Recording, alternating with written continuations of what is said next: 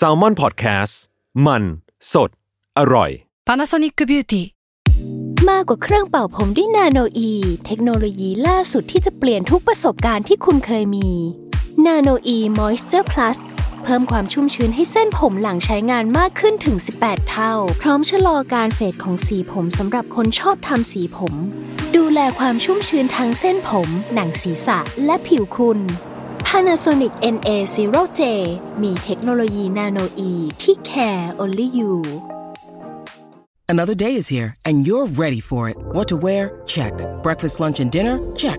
Planning for what's next and how to save for it? That's where Bank of America can help. For your financial to-dos, Bank of America has experts ready to help get you closer to your goals. Get started at one of our local financial centers or twenty-four seven in our mobile banking app.Find a location near you at bankofamerica.com slash talk to us. What would you like the power to do? Mobile banking requires downloading the app and is only available for select devices. Message and data rates may apply. Bank of America เอ็น เอ member เอฟ ดี ไอ ซี.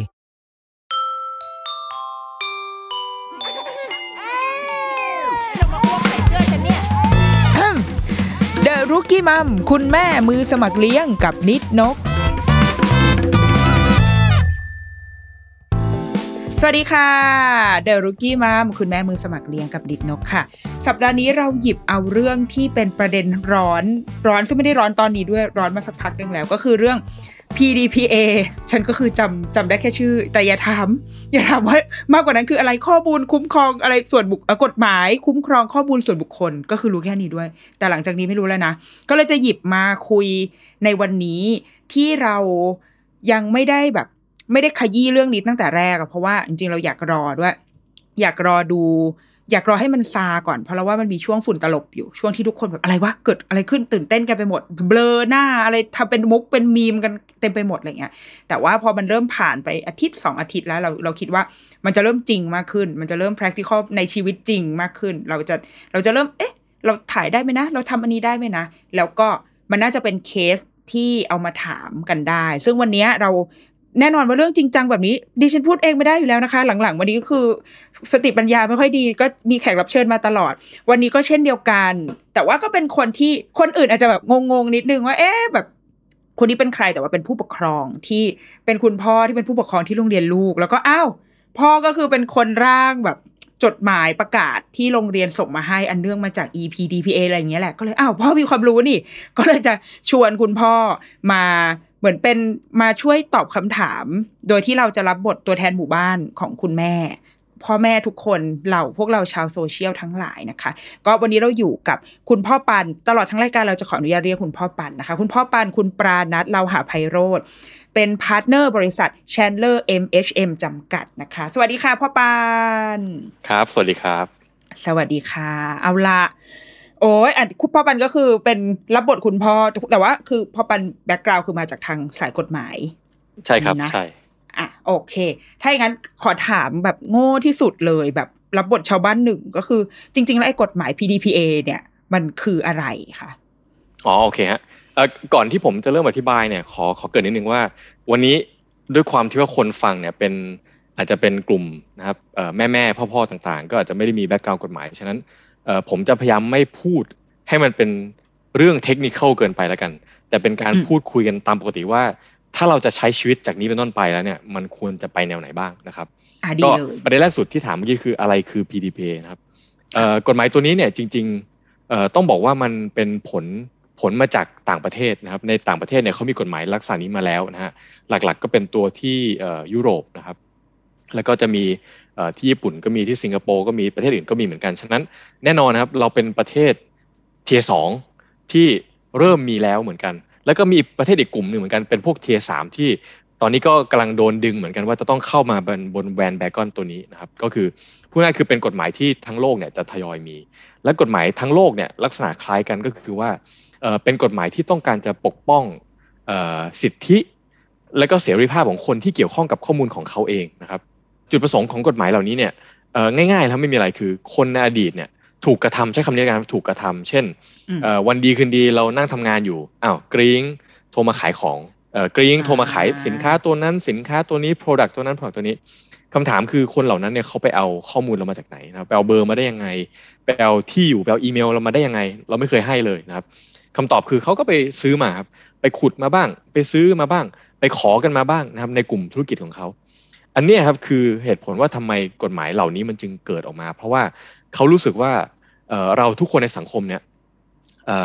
ถูกกระทำมากไปหน่อยนะครับบริษัทต่างๆเก็บข้อมูลของเราไปใช้นะครับไม่ว่าจะใช้ในการหาหาโอกาสขายสินค้ากับเราหรือว่าไปใช้เรื่องอื่นเช่นเอาไปประมวลผลทำ analytics เรื่องนั้นเรื่องนี้ต่างๆนานาไม่ว่าจะเป็นข้อมูลธรรมดานะครับหรือไปในบางกรณีเป็นข้อมูลอ่อนไหวไปเลยก็ได้ก็มีเหมือนกันฉะนั้นกฎหมายจึงออกมาเพื่อบอกว่าจากนี้ไปทำไม่ได้แล้วนะเราเป็นประเทศ Tier สองนะครับประเทศอื่นเขามีเริ่มมีกันแล้วเราเป็นกลุ่ม Tier สองแล้วกฎหมายตัวนี้มันมาแล้วแน่นอนนะครับมันหยุดไม่ได้ละมันเป็นมันเหมือนเอ่อรถไฟคันใหญ่ที่เคลื่อนตัวไปแล้วฉะนั้นแน่นอนนะฮะมันมันไม่หยุดแล้วเราก็ต้องเรียนรู้จะอยู่กับมันให้ได้ครั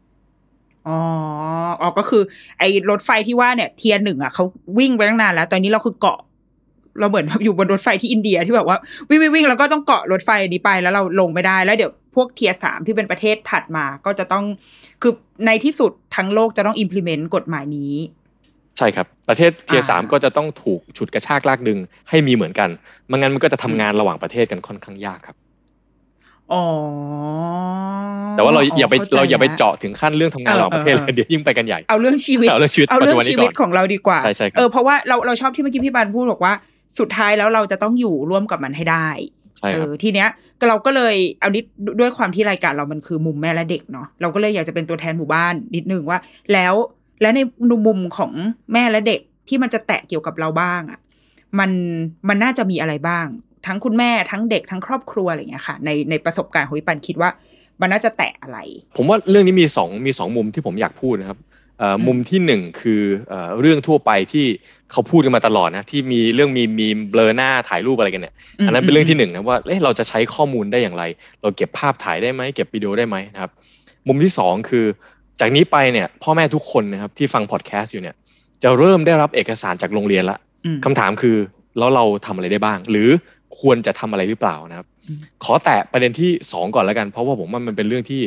ค่อนข้างเอ่อค่อนข้างซีเรียสนะสำหรับทุกโรงเรียนเอออันนี้แบบอุบอิบตอนที่เราเห็นจดหมายโรงเรียนอะเราก็คิดเหมือนกันว่าอ้าวแล้วถ้าเราไม่เซ็นได้ป่าววะคือคือถ้าเราไม่เซ็นแล้วมันมันจะเกิดมันจะยังไงต่ออะเอออ่ะอันนี้อยากอยากรู้ต่อเลยก็คือจริงต้องบอกว่าเออ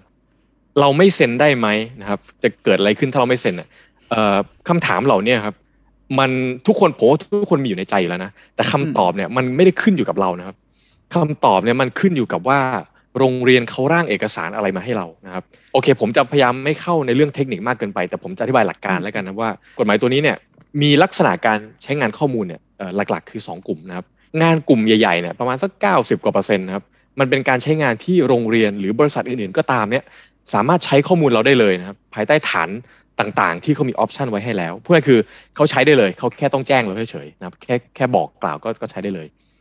แต่มันมีอีกกลุ่มนึงที่มันจะค่อนข้างทริกกี้ขึ้นมานิดนึงก็คือว่ากฎหมายเนี่ยระบุไว้ว่าการใช้งานข้อมูลบางประเภทหรือการใช้งานข้อมูลในบางลักษณะเนี่ยจะต้องมีสิ่งที่เรียกว่าความยินยอมมาเกี่ยวข้องซึ่งมันมันน้อยเปอร์เซ็นต์น้อยมาก สามเปอร์เซ็นต์ ห้าเปอร์เซ็นต์ แค่นั้นเองของงานทั้งหมดถ้าสมมุตินะครับว่าเรามาดูเอกสารที่โรงเรียนจะส่งให้เราจากนี้เป็นต้นไปเนี่ยผู้ปกครองทุกท่านจะเห็นเลยว่ามันมีเอกสารอยู่สองประเภทก็คือหนึ่งเป็นเอกสารที่แจ้งว่าเขาจะใช้ข้อมูลยังไงบ้า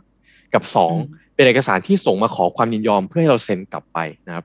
ฉะนั้นสองเอกสารตัวนี้เนี่ย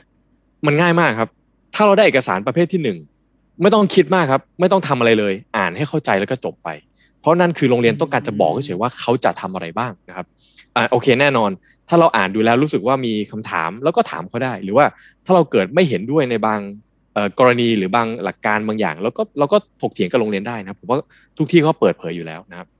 บแต่ปัญหาหลักๆเนี่ยมันเกิดจากเอกสารประเภทที่สองคือถ้าเป็นฟอร์มที่เขาขอให้เราให้ความยินยอมเนี่ยพ่อแม่ควรจะต้องทำอะไรบ้างนะครับซึ่งคำตอบมันก็คือกลับไปที่ประเด็นแรกที่ผมพูดคือว่าแล้วโรงเรียนขออะไรนะครับถ้าสมมุติว่าโรงเรียนน่ะขอเรื่องทั่วไปนะครับเช่นขอให้เอ่อให้ความยินยอมในการเก็บข้อมูลเกี่ยวกับสุขภาพของนักเรียนนะครับหรือว่าการฉีดวัคซีนหรือว่าการเอ่อช่วยเรื่องเอ่อโรคระบาดต่างๆนะครับหรืออ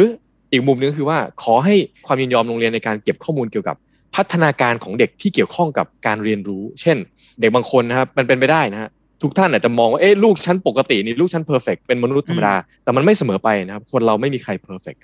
เด็กบางคนมีปัญหาด้านการเรียนรู้บางประเภทเช่นบางคนเรียนรู้ช้านะครับบางคนมี attention deficit บางคนมี dyslexia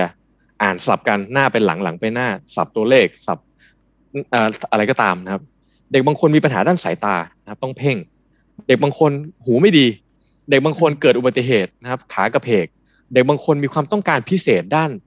นด้าน emotion นะครับทั้งหมดทั้งปวงเนี่ยคือข้อมูลที่โรงเรียนทำอะไรไม่ได้เลยนะครับถ้าไม่มีความยินยอมเพราะว่าข้อยกเว้นอื่นมันไม่เข้าคือจริงๆมันมีข้อยกเว้นอื่นอยู่นะครับเพียงแต่ว่าในทางปกติมันไม่เข้าแต่ผมไม่ขอลงลึกแล้วกันเดี๋ยวยิ่งงงแต่ใช้หลักการง่ายว่าเอ่อถ้าเป็นการทำงานทั่วๆไประหว่างครูกับนักเรียนนะครับเขาจะต้องมีความยินยอมสำหรับข้อมูลที่เป็นข้อมูลด้านสุขภาพไม่ว่าจะสุขภาพกายสุขภาพจิตใจหรือสุขภาพด้านอื่นๆก็ตามนะครับฉะนั้นถ้าเราในฐานะพ่อแม่นะครับถ้าเราไม่ให้โรงเรียนในเรื่องนั้นเนี่ยคำถามคือแล้วโรงเรียนเขาจะสอนลูกเราได้ยังไงอ่ามันทำงานทำงานกันไม่ได้ยกตัวอย่างง่ายๆนะสมมติว่าเออเออเกิดว่าวันดีคืนดีเนี่ยคุณครูสังเกตว่าลูกเราเอ๊ะทำไมเด็กเขาเขียนสลับกันหรือตรงข้ามนะครับไม่ได้เขียนสลับตัวอักษรแต่เขียนสลับหน้าหลังเช่นหอหีบเนี่ยหัวไม่ไม่อยู่ด้านซ้ายมาอยู่ด้านขวาสมมตินะมิเรอร์เป็นมิเรอร์มันก็เป็นไปได้ว่าเอ๊ะเด็กคนนี้อาจจะมีดิสเลกเซียบางประเภทหรือเปล่าซึ่งถ้ามีดิสเลกเซียเนี่ยครูแน่นอนนะครับในฐานะที่เป็นครูเนี่ยเขาก็ต้องคอมมิวนิเคตกันและกันต้องบอกผู้บริหารในโรงเรียนต้องบอกหัวหน้าชั้นต้องคุยกับครูคนอื่นว่าเด็กคนนี้อาจจะต้องการความช่วยเหลือพิเศษหรือเปล่านะครับหรือว่าถึงขั้นอาจจะต้องมีการจ้างครูพิเศษมาช่วยนะครับหรือเบสิกสุดคือต้องบอกพ่อแม่ได้ว่าเฮ้ยลูกคุณเนี่ยอาจจะต้องมีประเด็นต้องต้องช่วยดูพิเศษหน่อยนะหรือมากกว่านั้นนะครับถ้ามีการสอบปลายภาคเขาอาจจะบอกว่าเออจริงๆแล้วเด็กคนนี้ควรจะได้เวลาสอบมากกว่าคนอื่น สิบเปอร์เซ็นต์ สิบห้าเปอร์เซ็นต์ เพราะเขามีดิสเลกเซียแต่ถ้าเราไม่ให้ความยินยอมข้อนั้นครับครูทำอะไรไม่ได้เลยครูก็คือเก็บเก็บเป็นความลับเอาไว้ในใจเก็บเป็นความลับไว้ในใจอีเมลก็ไม่ได้เขียนไลน์บอกครูกันเองก็ไม่ได้ทำอะไรไม่ได้เลยฉะนั้นเพราะว่าการทำปุ๊บเนี่ยมันคือการประมวลผลข้อมูลฉะนั้นครูประมวลผลได้แค่รู้อยู่ในหัวแต่ทำอะไรไม่ได้ซึ่งมันทำให้การเรียนการสอนเนี่ยจบตรงนั้นนะครับมันทำอะไรไม่ได้อันนี้อันนี้เราพูดถึงเรื่องเล็กๆนะฮะถ้าเป็นเรื่องใหญ่มากกว่านั้นเนี่ยเป็นปัญหาด้านเอ่อ attention deficit นะครับหรือมี autism บางอย่างเนี่ยอันนั้นยิ่งไปกันใหญ่นะครับยิ่งสอนไม่ได้เลยฉะนั้นเรื่องบางเรื่องถ้าโรงเรียนขอเนี่ยถ้ามันเป็นเรื่องที่จำเป็นครับเราควรจะให้นะครับแต่แน่นอนฮะถ้าโรงเรียนขอเรื่องบางอย่างที่มันไม่สมควรเช่นโรงเรียนบอกว่าขอเอ่อข้อมูลเพื่อไปขายต่อให้กับบริษัทอื่นหรือว่าไปทำ marketing อะไรบางอย่างแน่นอนฮะพวกนี้เราไม่ต้องให้ก็ได้เพราะมันไม่เกี่ยวข้องกันแต่ถ้ามันเป็นเรื่องที่มันเกี่ยวข้องกับลูกของเราเกี่ยวข้องกับสุขภาพของลูกของเราหรือเกี่ยวข้องกับการทำงานของโรงเรียนจริงๆที่เป็นปรัชญาของโรงเรียนนะครับอันนี้ผมมองว่าก็ถ้าแฟร์ๆนะก็ควรต้องให้แต่ว่าสมมติอย่างเรื่องเราว่าเรื่องเรื่องคอนดิชันของเด็กแต่ละคนเราว่าน่าสนใจสมมติว่าเราเราให้โรงเรียนแหละเพราะว่าโรงเรียนจะได้จัดการการเรียนการสอนได้แต่ว่ามันจะต้องอยู่ในเนื้อหาของของของประกาศของจดหมายที่โรงเรียนส่งมาให้หรือเปล่าเช่นคือโรงเรียนจะไม่มีสิทธิ์ในการไปเป่าประกาศว่าลูกของฉันเป็นคือโรงเรียนนำข้อมูลนี้ใช้สำหรับการเรียนการสอนได้แต่ไม่ใช่ไปโพสต์ใน Facebook ว่าวันนี้เคสของน้อง A ที่เป็น เอ ดี เอช ดี เราได้ทำการรักษาน้องอะไรอย่างเงี้ยคือโรงเรียนขอบเขตในการใช้งานข้อมูลอันนั้นของโรงเรียนถูกต้องครับและจริงๆต้องบอกว่าผู้ปกครองเนี่ยไม่ต้องห่วงมุมนี้เลยนะครับเพราะว่าโรงเรียนเนี่ยเขาถูกถูกบีบด้วยเรื่องสองเรื่องนะครับเรื่องที่หนึ่งคือจรรยาบรรณของคนที่เป็นครูกับโรงเรียนนะครับแน่นอนไอ้เรื่องนี้ผมว่ามันมันมันมันบีบบังคับทุกโรงเรียนอยู่แล้วแล้วก็ตีกรอบชัดเจนมากว่าเอ้ยก็ถ้าเด็กคนนึงเขาไม่ไม่ปกติ หนึ่งร้อยเปอร์เซ็นต์ หรือว่ามีเรื่องบางเรื่องที่ต้องการ attention พิเศษเนี่ยมันก็ไม่ใช่หน้าที่ของโรงเรียนหรือไม่ใช่สิ่งที่ควรจะทำที่จะไปเป่าประกาศให้ทุกคนรู้ถูกไหมครับมันไม่ใช่เรื่องที่ดีฉะนั้นโดยจรรยาบรรณของการสอนเนี่ยผมคิดว่าเขาไม่ทำอยู่แล้วนะครับเรื่องที่สองที่มันเป็นการตีกรอบก็คือว่าในทางหลักการกฎหมายเนี่ยฮะถ้าโรงเรียนเขาขอความยินยอมไปแค่เพื่อช่วยเรื่องการเรียนการสอนเนี่ยถ้าเขาไปทำมากกว่านั้นเนี่ยมันก็เกินสโคปที่เราให้ความยินยอมอยู่แล้วฉะนั้นสองข้อนี้เมื่อมารวมกันเนี่ยหนึ่งคือจรรยาบรรณสองคือสโคปที่เราให้ความยินยอมเนี่ยโรงเรียนเขาก็ทำไม่ได้อยู่แล้วครับแล้วผมเชื่อว่าเขาไม่ทำอยู่แล้วมันเป็นจรรยาบรรณของเขาฉะนั้นประเด็นนั้นผมคิดว่าคงไม่ต้องห่วงอะไรนะครับไม่น่าจะมีอะไรแล้วอีกเคสหนึ่งสมมติว่าเราจะเคยเห็นบ่อยๆบางทีคุณหมอหรือว่าคุณครูบางคนเขาจะมีการโพสต์รูปเคสต่างๆของเด็กที่มาปรึกษาแต่ว่าไม่ได้เห็นหน้าไม่ได้เปิดเผยชื่ออาจจะเห็นแค่มือแค่แขนแต่เป็นเรื่องเล่าอย่างนี้ได้ไหมคะอ๋ออันนี้ก็ต้องย้อนกลับไปนิดนึงครับว่าถ้าสมมุติว่าการโพสต์โพสต์หนึ่งนะครับมันค่อนข้างเคลียร์มากๆว่า ไม่มีใครรู้ได้เลยว่านี่คือใครอันเนี้ยจะถือว่าไม่ใช่ข้อมูลส่วนบุคคลครับก็จะหลุดจากกฎหมายตัวนี้ไปเลยแต่ว่าอันนี้มันมีประเด็นทางเทคนิคนิดนึงก็คือว่ากฎหมายตัวนี้บอกว่าข้อมูลชิ้นนึงนะครับเป็นข้อมูลส่วนบุคคลถ้ามันสามารถลิงก์กลับไปหาคนคนนึงได้ด้วยตัวมันเองหรือถึงแม้ว่ามันลิงก์ด้วยตัวเองไม่ได้เนี่ยแต่ถ้ามันลิงก์ด้วยการใช้งานร่วมกับข้อมูลเซตอื่นเนี่ยอันนั้นก็ถือว่าเป็นข้อมูลส่วนบุคคลเหมือนกันฉะนั้นเส้นแบ่งเนี่ยมันบางเฉียบเลยฮะระหว่างสิ่งที่ไม่อยู่ภายใต้กฎหมายตัวนี้เพราะไม่ใช่ข้อมูลส่วนบุคคลกับสิ่งที่อยู่เพราะเป็นข้อมูลส่วนบุคคลเส้นแบ่งมันบางมากยกตัวอย่างเช่นครับสมมุติว่าสมมุติคุณหมอเนี่ยมีการรักษาเด็กคนนึงเป็นโรคผิวหนังแล้วคุณหมอเนี่ยก็เอาภาพมือเด็กเนี่ยมามาโพสต์ลง Facebook อ่านี่ว่าเป็นโรคผิวหนังต่างๆนานาเบื้องต้นเนี่ยครับคนอาจจะบอกว่าเอ้ยไม่มีทางรู้เลยว่าเนี่ยคือคือใครเพราะมันไม่รู้จริงๆนะครับแต่สมมุติว่าในรูปนั้นนะครับมีรูปแม่เขาติดมาด้วยเป็นแค่มือของแม่แล้วมีรอยสักเล็กๆที่เป็นรอยสักที่ทุกคนรู้ว่าอ๋อเนี่ยอันนี้คือแม่ของเด็กผู้หญิงคนนี้เพราะว่าอาจจะเป็นดาราหรือก็ตามสมมุติครับอันนี้ก็แปลว่ารูปนั้นอ่ะเป็นข้อมูลส่วนบุคคลของทั้งแม่แล้วก็ทั้งลูกนะครับฉันต้องระวังคือคือถ้าจะทำอะไรก็ตามที่เป็นการทำที่เรามองว่าไม่ใช่ข้อมูลส่วนบุคคลเนี่ยเราต้องชัวร์มากๆว่าคนคนนึงจะไม่สามารถดูแล้วไปลิงก์ร่วมกับข้อมูลเซตอื่นเพื่อย้อนกลับมาหาคนนั้นได้นะครับโอ้อย่างนี้สมมติเราเวลาเราถ่ายรูปเด็กในในในสมมติโรงเรียนก็ก็ตามแต่แล้วเห็นแค่ข้างหลังเด็กซึ่งตอนแรกแต่ก่อนเราก็จะคิดว่าเห็นข้างหลังอะไม่เป็นไรคือมันไม่เห็นหน้าแต่ถ้าถ้าถ้าแบบด้วยด้วยด้วยเคสอย่างที่ที่พ่อปันพูดเมื่อกี้ถ้าเสื้อตัวนี้หรือทรงผมแบบนี้มันทำให้อนุมานได้ว่านี่คือเด็กคนนี้มันก็เท่ากับเป็นข้อมูลส่วนบุคคลไปแล้วเป็นไปได้แสดงว่าแค่แค่เห็นข้างหลังก็ไม่ไม่เพียงพอแล้วเออเป็นไปได้สูงครับเพราะว่าเอออย่างอย่างสมมติอย่างเราถ่ายภาพเด็กอย่างเงี้ยโอเคแน่นอนถ้าเป็นโรงเรียนแบบหลากหลายพันคนเนี่ยคงจะดูยากพอสมควรว่าเอ๊ะตกลงเด็กคนนี้คือใครแต่ถ้าเป็นโรงเรียนที่ไซส์เล็กลงมาหน่อยนะห้องนึงมีไม่กี่คนเนี่ยแล้วเราถ่ายภาพไปเนี่ยแล้วในรูปเนี่ยก็เห็นหน้าครูชัดเจนว่านี่คือครูคนไหนห้องอะไรแล้วก็เห็นเด็กอยู่ สี่ห้า คนเนี่ยผมว่าอันนี้ค่อนข้างชัวร์ฮะว่านี่คือข้อมูลส่วนบุคคลแน่นอนเพราะว่าลิงก์ไปหาได้เลยว่าเด็กคนนึงในสามคนเนี้ยคือใครหรือทั้งสามคนเลยก็ได้คือใครมันค่อนข้างค่อนข้างง่ายที่จะลิงก์นะฮะซึ่งซึ่งโอเคอันเนี้ยสุดท้ายแล้วมันต้องมาดีเบตกันนะครับถ้าคนคนนึงจะบอกว่าไอ้อันนี้ไม่ใช่ข้อมูลส่วนบุคคลของเด็กเนี่ยก็ต้องมานั่งเถียงให้ได้ว่าคนไม่มีทางรู้จริงว่านี่คือใค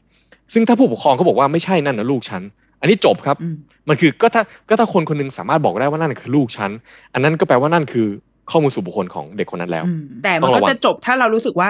ไม่เป็นไรมันเห็นแค่ข้างหลังก็แม่ก็ไม่ได้ติดใจอะไรก็งั้นก็คือจบถูกครับหรือเช่นสมมติว่าถ่ายถ้าถ่ายรูปมาอย่างเงี้ยเราต้องการจะโชว์ว่าเด็กโรงเรียนนี้มันเละเทะเหลือเกินเล่นกับโคลนครับแล้วในภาพนี่คือเห็นแค่เสื้อเต็มๆเลยไม่มีหัวไม่มีคอไม่มีแขนขาเนี่ยแล้วมีมีรอยแบบเปื้อนดินอยู่บนเสื้อเนี่ยผมว่านี่แฟร์นะไม่รู้ว่าคือใครอยากจะรู้ก็รู้ไม่ได้เพราะเห็นแค่เสื้อแล้วก็รอยเปื้อนแต่ว่าถ้าเป็นภาพที่ใหญ่กว่านั้นเห็นผมเห็นต้นคอเด็กเห็นแขนเด็กขาเด็กอันนี้มันก็เป็นไปได้ว่าโอเคเนี่ยนี่คือสมหญิงนี่คือสมชายนี่คือสมหมายอะไรอย่างเงี้ยฮะโอ้ก็ต้องระวังนิดนึงใช่ครับตายแล้วคือต่อไปนี้กูถ่ายรูปอะไรกันมันดูใช้ชีวิตยากเหมือนกันไหมที่คุณพ่อคุณแม่หลายคนกังวลไม่ใช่ย้อนกลับมานิดนึงคือการที่เราตีความว่าข้อมูลเซตนึงเป็นข้อมูลส่วนบุคคลนะครับไม่ได้แปลว่าเราใช้ไม่ได้นะซึ่งอันนี้มันจะลิงก์กลับมาประเด็นที่มีการทำมีมกันเยอะๆนะครับว่าจากนี้ไปถ้าถ่ายรูปใครต้องเบลอรูปโจรโจรจะมาขโมยของก็ถ่ายรูปโจรไม่ได้อันนี้ไม่ใช่จริงต้องบอกว่าอันนั้นเป็นความเข้าใจผิดแบบหมู่คือมีคนเข้าใจผิดแล้วก็ไปพูดต่อๆกันจนทั้งสังคมเข้าใจว่านั่นคือสิ่งที่ถูกต้องซึ่งจริงไม่ใช่นะไม่ใช่ยกตัวอย่างนะครับจากนี้ไปเนี่ยพ่อแม่ไปเยี่ยมลูกที่โรงเรียนนะครับไปดูลูกตั้งแต่ตอนเช้าไปนั่งส่องเข้าแถวเนี่ยจนถึงตอนเย็นไปรับนะครับถ่ายรูปได้หมดนะครับไม่มีประเด็นทำทุกอย่างได้เหมือนเดิมใช้คำนี้นะครับทำทุกอย่างได้เหมือนเดิมเพราะกฎหมายตัวนี้ยกเว้นไว้แล้วถ้าเป็นการใช้งานข้อมูลส่วนบุคคลซึ่งคือรูปภาพนะครับหรือวิดีโอก็ตามเนี่ยถ้าเป็นการใช้งานส่วนบุคคลจริงๆคือส่วนครอบครัวเขาเป็นรูปที่เขาอยากจะเก็บไว้ในบ้านของเขาเองอะไรก็ตามเนี่ยอันนี้จบนะครับทำได้หมดไม่ติดข้อมูลส่วนบุคคลเลยและถึงแม้ว่ารูปในรูปนั้นเนี่ยติดหน้าของเด็กคนอื่นไปด้วยติดหน้าของผู้ปกครองคนอื่นไปด้วยเนี่ยก็ใช้ได้เหมือนกันเพราะนั่นคือการใช้งานส่วนบุคคลเราไม่ได้ถ่ายไปขายไม่ได้ถ่ายไปทำทำ เอ็น เอฟ ที ไม่ได้ถ่ายไปแล้วไปลงบล็อกของเราเพื่อจะขายสินค้าฉะนั้นมันไม่เกี่ยวครับมันคือการใช้งานส่วนบุคคลฉะนั้นมันจบไปตั้งแต่สเต็ปแรกคือไม่เข้าภายใต้กฎหมายตัวนี้นะครับแต่แน่นอนฮะต้องระวังพ่อแม่บางคนมีธุรกิจ ถ้าคุณถ่ายไปแล้วคุณไปลงบล็อกของคุณเองที่เป็นบล็อกที่ทำเงินได้จริงๆนะครับหรือว่าถ่ายไปแล้วไปเหมือนกับโปรโมทสินค้าบางประเภทที่อยู่ในรูปภาพนั้นอันนั้นไม่ได้นะครับอันนั้นถือว่าเป็นการกระทำเชิงคอมเมอร์เชียลแล้วซึ่งถ้าเป็นเชิงคอมเมอร์เชียลปุ๊บเนี่ยจะต้องมาอยู่ภายใต้กฎหมายตัวนี้ หนึ่งร้อยเปอร์เซ็นต์ ก็ต้องมีการแจ้งหรือบางกรณีต้องมีการขอความยินยอมและทำเรื่องอื่นตามกฎหมายกำหนดแต่ถ้าเป็นการใช้ทั่วไปโพสต์ลง Facebook โพสต์ลง Instagram ขำๆกันเองในครอบครัวใช้ในหมู่ผู้ปกครองอันนี้ไม่เป็นประเด็นนะครับทำได้เหมือนเดิมแต่แน่นอนนะครับหลักการอีกหลักการนึงมันก็จะอยู่ที่เดิมเหมือนกันก็คือว่าอย่าทำอะไรที่มันเกินเลยแปลว่าอะไรอ่ายกตัวอย่างสมมุติว่าผมไปเอ่อไปที่โรงเรียนลูกเนี่ยครับแล้วมีเด็กคนนึงกำลังเอ่อเอ่อสมมุติเด็กผู้หญิงแล้วกันกำลังปีนปีนเอ่อต้นไม้หรือก็ตามแล้วกระโปรงเขาอาจจะเปิดอย่างเงี้ยมันก็ไม่ใช่ว่าถ้าผมไปถ่ายเซลฟี่ผมในโรงเรียนแล้วมันติดรูปภาพเด็กคนนั้นแล้วผมควรจะไปโพสต์ลงไม่ใช่นะทำไม่ได้เพราะว่านั่นคือการละเมิดเขาไม่ได้อยู่ในสภาพที่เป็นสภาพปกติแต่มีอาการโป๊บางอย่างคุณไปถ่ายรูปเขาลงคุณก็ผิดอยู่แล้วไม่ต้องมีกฎหมายตัวนี้คุณก็ผิดกฎหมายละเมิดธรรมดาอยู่แล้วหรือนะครับอีกอย่างนึงสมมุติมีเด็กผู้ชายคนนึงกำลังซนไปยืนฉี่ข้างต้นข้างต้นไม้อย่างเงี้ยแล้วผมก็ไปถ่ายเซลฟี่ผมเองแล้วก็ติดรูปเด็กคนนั้นผู้ชายเด็กผู้ชายซนๆคนนั้นไปด้วยผมก็ลงไม่ได้เหมือนกันเพราะมันคือการละเมิดเด็กคนนั้นไม่มีกฎหมายตัวนี้ก็ทำไม่ได้อยู่ดีนะครับฉะนั้นหลักการเหมือนเดิมนะคือใช้ common sense ว่าอะไรคือสิ่งที่คุณทำแล้วมันไม่ละเมิดคนอื่นมากเกินไปนะครับผมใช้คำว่ามากเกินไปเพราะอะไรการละเมิดนะครับมันตีความได้ยากมากบางคนบอกว่าถ่ายติดภาพเขาไกลๆเนี่ยก็ถือว่าละเมิดละบางคนบอกไม่ใช่นะครับฉะนั้นมันตีความยากถ้าเราใช้ common sense นะครับแล้วเรามองว่านี่คือรูปภาพ public ธรรมดาและคุณเนี่ยที่เป็นคนที่ถูกติดในภาพเนี่ยคุณเดินมาโรงเรียนที่มันเป็นสถานที่สาธารณะแล้วคุณก็มายืนส่องลูกคุณมายืนรอลูกคุณนะครับแล้วถ้าผมจะถ่ายภาพแล้วมันติดภาพคุณไกลๆเนี่ยมันไม่ใช่ประเด็นครับไม่เป็นอะไรไม่ใช่ปัญหาของผมถ้าคุณไม่พอใจมากๆคุณเดินมาบอกผมแล้วผมก็ถ่ายใหม่แค่นั้นเองแต่ว่าไม่ใช่ว่าถ่ายปุ๊บลง Facebook แล้วจะถูกฟ้องภายใต้กฎหมายตัวนี้ไม่ใช่นะไม่ใช่กฎหมายตัวนี้ไม่ยุ่งนะครับไม่ยุ่งอ๋อโอเคเมื่อกี้อยากย้อนไปนิดนึงที่ที่พ่อปานพูดเรื่องข้อมูลของพาร์ทโรงเรียนก่อนนะเดี๋ยวเดี๋ยวอาจจะกลับมาเรื่องพ่อแม่อีกทีนึงมันจะมีเคสอย่างเช่นหน้าโรงเรียนเนี่ยประเทศไทยก็คือจะชอบแปะว่าเด็กคนนี้สอบติดมหาวิทยาลัยนี้เด็กอนุบาลสามยินดีด้วยสอบติดโรงเรียนชื่อดังในประเทศไทยลงในแบบลงใน Facebook ก็ดีลงในไวนิลหน้าโรงเรียนก็ดีอันนี้ถือว่าเป็นข้อมูลส่วนบุคคลหรือเปล่าอ๋อชัวร์ครับสเต็ปที่หนึ่งคืออันนั้นเป็นข้อมูลส่วนบุคคลแน่นอนเพราะเรากำลังบอกว่าเด็กหญิงสมหมายเอ่อจากโรงเรียนนี้ชั้นนี้ทับนี้สอบติดโรงเรียนนั้นอันนี้ข้อมูลส่วนบุคคล หนึ่งร้อยเปอร์เซ็นต์ ครับไม่ต้องถกเถียงเลยแต่ประเด็นที่สองที่ตามมาคือว่าแล้วถ้าโรงเรียนจะติดภาพเด็กคนนั้นรวมถึงบอกว่ายินดีด้วยนะที่เธอสอบติดอีกที่นึงเนี่ยโรงเรียนทำได้ไหมนะครับคำตอบคือทำได้ถ้าเขาสามารถหาเหตุผลหาฐานมารองรับได้นะครับซึ่งโอเคอันนี้จะเข้าเทคนิคนิดนึงแต่ว่ายกตัวอย่างแล้วกันนะครับถ้าโรงเรียนจะทำเรื่องอย่างนั้นเนี่ยโรงเรียนอาจจะต้องมานั่งดีเบตกับตัวเองนะฮะว่าอันเนี้ยคือการใช้งานภายใต้ฐานความชอบธรรมหรือเปล่าเพราะว่าฐานอื่นมันตัดทิ้งนะครับฐานสัญญาอันนี้ไม่ใช่นะครับฐานข้อยกเว้นทางกฎหมายอื่นก็ไม่มีฉะนั้นฐานหนึ่งฐานที่อาจจะใช้ได้โดยที่ไม่ต้องขอความยินยอมเนี่ยคือฐานความชอบธรรมซึ่งถ้าเป็นผมนะครับผมจะดีเบตตรงนี้เลยว่าไม่ใช่เพราะว่าแน่นอนโรงเรียนมีความชอบธรรมบางประการที่จะเป่าประกาศให้ทุกคนรู้ว่าเด็กชั้นเจ๋งนะเด็กชั้นสอบติดนะเอาลูกมาเรียนกับฉันสิเดี๋ยวลูกเธอจะเก่งเหมือนเด็กคนนั้นแต่อย่างไรก็ตามนะครับผมคิดว่ามันเป็นการละเมิดสิทธิเด็กคนนั้นมากเกินไปเพราะว่าเด็กบางคนก็อาจจะอยากมี privacy ก็ได้นะครับครอบครัวอยากมี privacy เขาไม่อยากให้คนรู้ว่าลูกเขาหน้าตาเป็นยังไงไม่อยากให้คนรู้ลูกเขาสอบได้ที่เท่าไหร่ไม่อยากให้คนรู้ว่าเขาจะย้ายไปที่ไหนฉะนั้นสุดท้ายแล้วเนี่ยครับความชอบธรรมของโรงเรียนเนี่ยน้ำหนักมันไม่มากพอเพราะว่าฝั่งของเด็กเนี่ยเขาก็มีสิทธิของเขาที่ถูกละเมิดบ้างเขาก็มีความเขาเรียกว่าอะไรเหมือนกับเป็นความน่ากลัวว่าอาจจะเกิดเหตุกับลูกเขาในอนาคตถ้าคนรู้ว่าย้ายไปที่ไหนฉะนั้น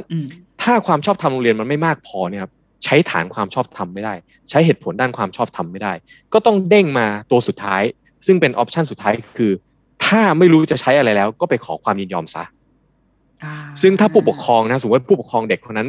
ชอบมากอยากจะอวดลูกแฮปปี้กับการที่ลูกสอบติดเขาก็จะเซ็นความยินยอมให้โรงเรียนครับเมื่อเซ็นความยินยอมปุ๊บโรงเรียนก็สามารถเอาข้อมูลนั้นขึ้นบนกำแพงโรงเรียนได้นี่คือลักษณะการคิดภายใต้กฎหมายตัวนี้ครับ อ๋อเข้าใจแล้วคือมันไม่ใช่มันมันต้องผ่านอะไรมาก่อนสุดก่อนที่จะไปสู่การคอนเซนต์ถูกต้องครับกฎหมายเขียนง่ายๆนะว่าถ้าจะใช้งานข้อมูลส่วนบุคคลเนี่ยต้องมีความยินยอมเว้นซะแต่ว่าคือจริงๆต้องบอกว่าการเขียนแบบนั้นเนี่ย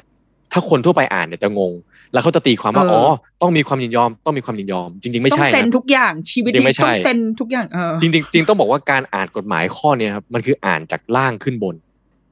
คือถ้าคุณจะใช้ข้อมูลส่วนบุคคลคุณไปหาข้อยกเว้นก่อนเช่นฐานสัญญาฐานความชอบธรรมฐานการเปิดตามกฎหมายฐานอะไรก็ตามที่คุณมีเนี่ยคุณก็ไปดูตัวล่างๆก่อนถ้าตัวล่างเนี่ยมันตัดทิ้งได้ทุกตัวเลยเพราะเราใช้ไม่ได้จริงๆเนี่ยก็เด้งไปตัวสุดท้ายคือตัวบนสุดคือความยินยอมครับอ่าโอเคแล้วทีนี้จะยินยอมหรือไม่ยินยอมมันก็อีกเรื่องนึงแล้วแต่แล้ว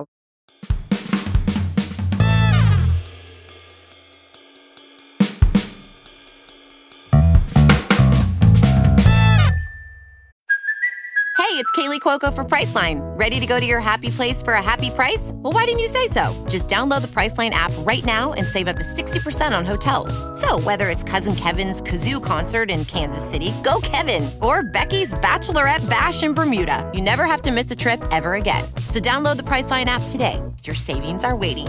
Go to your happy place for a happy price.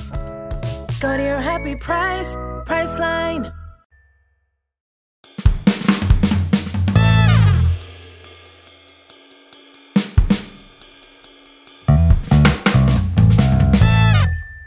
อ่ะเด้งกลับไปที่คุณพ่อคุณแม่แบบถ่ายรูปลูกอะไรนิดนึงมันมีเคสเช่นเมื่อกี้พ่อบอกว่าถ้าเราโพสต์ในใน Facebook ในครอบครัวแล้วก็ได้ไอ้การ Facebook ที่เป็น friend only กับ public มันแตกต่างกันไหมอย่างคือเราอันนี้เรายกเคสอาจจะไม่แม่และเด็กเนาะอย่างเคสล่าสุดที่มันมีดราม่าในในโซเชียลที่นักดนตรีของวงดนตรีนึงไปโพสต์ Facebook ตัวเองแต่ว่าเขาตั้งเป็น friend นะคือเขาไม่ได้ public แต่ว่ามันจะไปกระทบกับศิลปินอีกหนึ่งคนที่ก็มีแบบแฟนคลับอะไรมากมายอะไรเงี้ยก็ก็เลยทำให้วงไอ้วงอินดี้เนี่ยก็เกิดการแบบ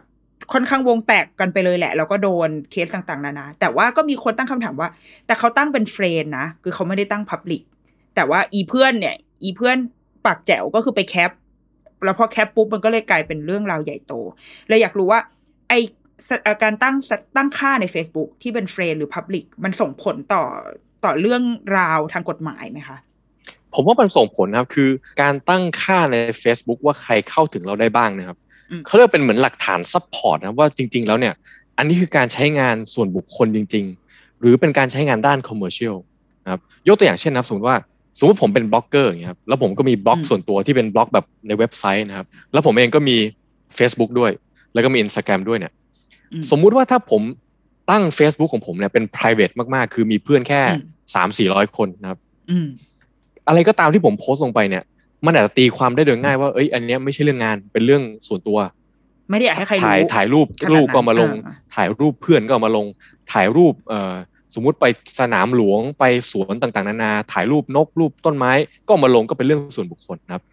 ซึ่งก็จะหลุดจากกฎหมายตัวนี้ไปแต่ถ้าสมมุติผมเปิดเป็น public ร้อยเปอร์เซ็นต์ เนี่ยแล้วผมเป็นคนที่มีบล็อกมีอะไรก็ตามเนี่ยมันอาจจะถูกตีความได้ว่าเอ๊ะตกลงที่เปิด public เนี่ยเพราะว่าต้องการเอาภาพที่สวยงามเหล่านี้เนี่ยมาโปรโมทบล็อกของตัวเองหรือเปล่าเพราะมันมีลิงก์อยู่แล้วนี่ลิงก์กันไปหาได้ฉะนั้นอันนี้มันไม่ ร้อยเปอร์เซ็นต์ นะมันดีเบตกันได้ว่าตกลงแล้วการเปิด public เนี่ยเอ่อคุณใช้งานภาพเหล่านั้นที่คุณโพสต์ลง public ของ Facebook คุณเนี่ยงานเพื่อส่วนตัวจริงๆหรือแอบแฝง commercial reason ไว้ข้างหลังซึ่งถ้าเป็นผมนะผมจะบอกว่าอย่าเสี่ยงถ้าเราเป็น public figure ในบางมุมนะครับเช่นเรามีการเป็นเป็นบล็อกเกอร์หรือว่าทำอะไรก็ตามเนี่ยถ้าจะต้องโพสอะไรก็ตามเนี่ยสกรีนให้ดีนะครับแล้วถ้ามันจะต้องติดภาพคนอื่นมาเนี่ยก็ขอความยินยอมจากเขาซะนะครับหรือว่าทำอะไรให้ให้มันเรียบร้อยตามกฎหมายตัวนี้เพื่อที่เราจะได้ไม่ต้องมานั่งเถียงตอนหลังว่าตกลงแล้วอันนี้เนี่ยคือเป็นการใช้ด้วยส่วนบุคคลจะได้หลุดจากกฎหมายตัวนี้หรือจริงๆแล้วเราใช้เพื่อส่วนคอมเมอร์เชียลซึ่งต้องอยู่ภายใต้กฎหมายตัวนี้อย่าไปเสี่ยงดีกว่าครับใช่ดังนั้นแต่ว่าถ้าเป็นพ่อแม่ทั่วไปแบบเราไม่ได้ไม่ได้มีไม่ได้มีบล็อกไม่ได้ทำคอมเมอร์เชียลอะไรก็ลงรูปลูกได้ตามปกติแต่ถ้าเพื่อความชัวร์ก็คือไม่สาธารณะก็อาจจะดีกว่าหรือเปล่าเออจริงจริงจริงไม่ครับคือถ้าเป็นคนปกติอย่างอย่างสมมติอย่างเงี้ยเป็นเป็นเอ่อนักบัญชีเป็นที่ปรึกษากฎหมายเป็นนักบินเป็นอะไรก็ตามนะครับ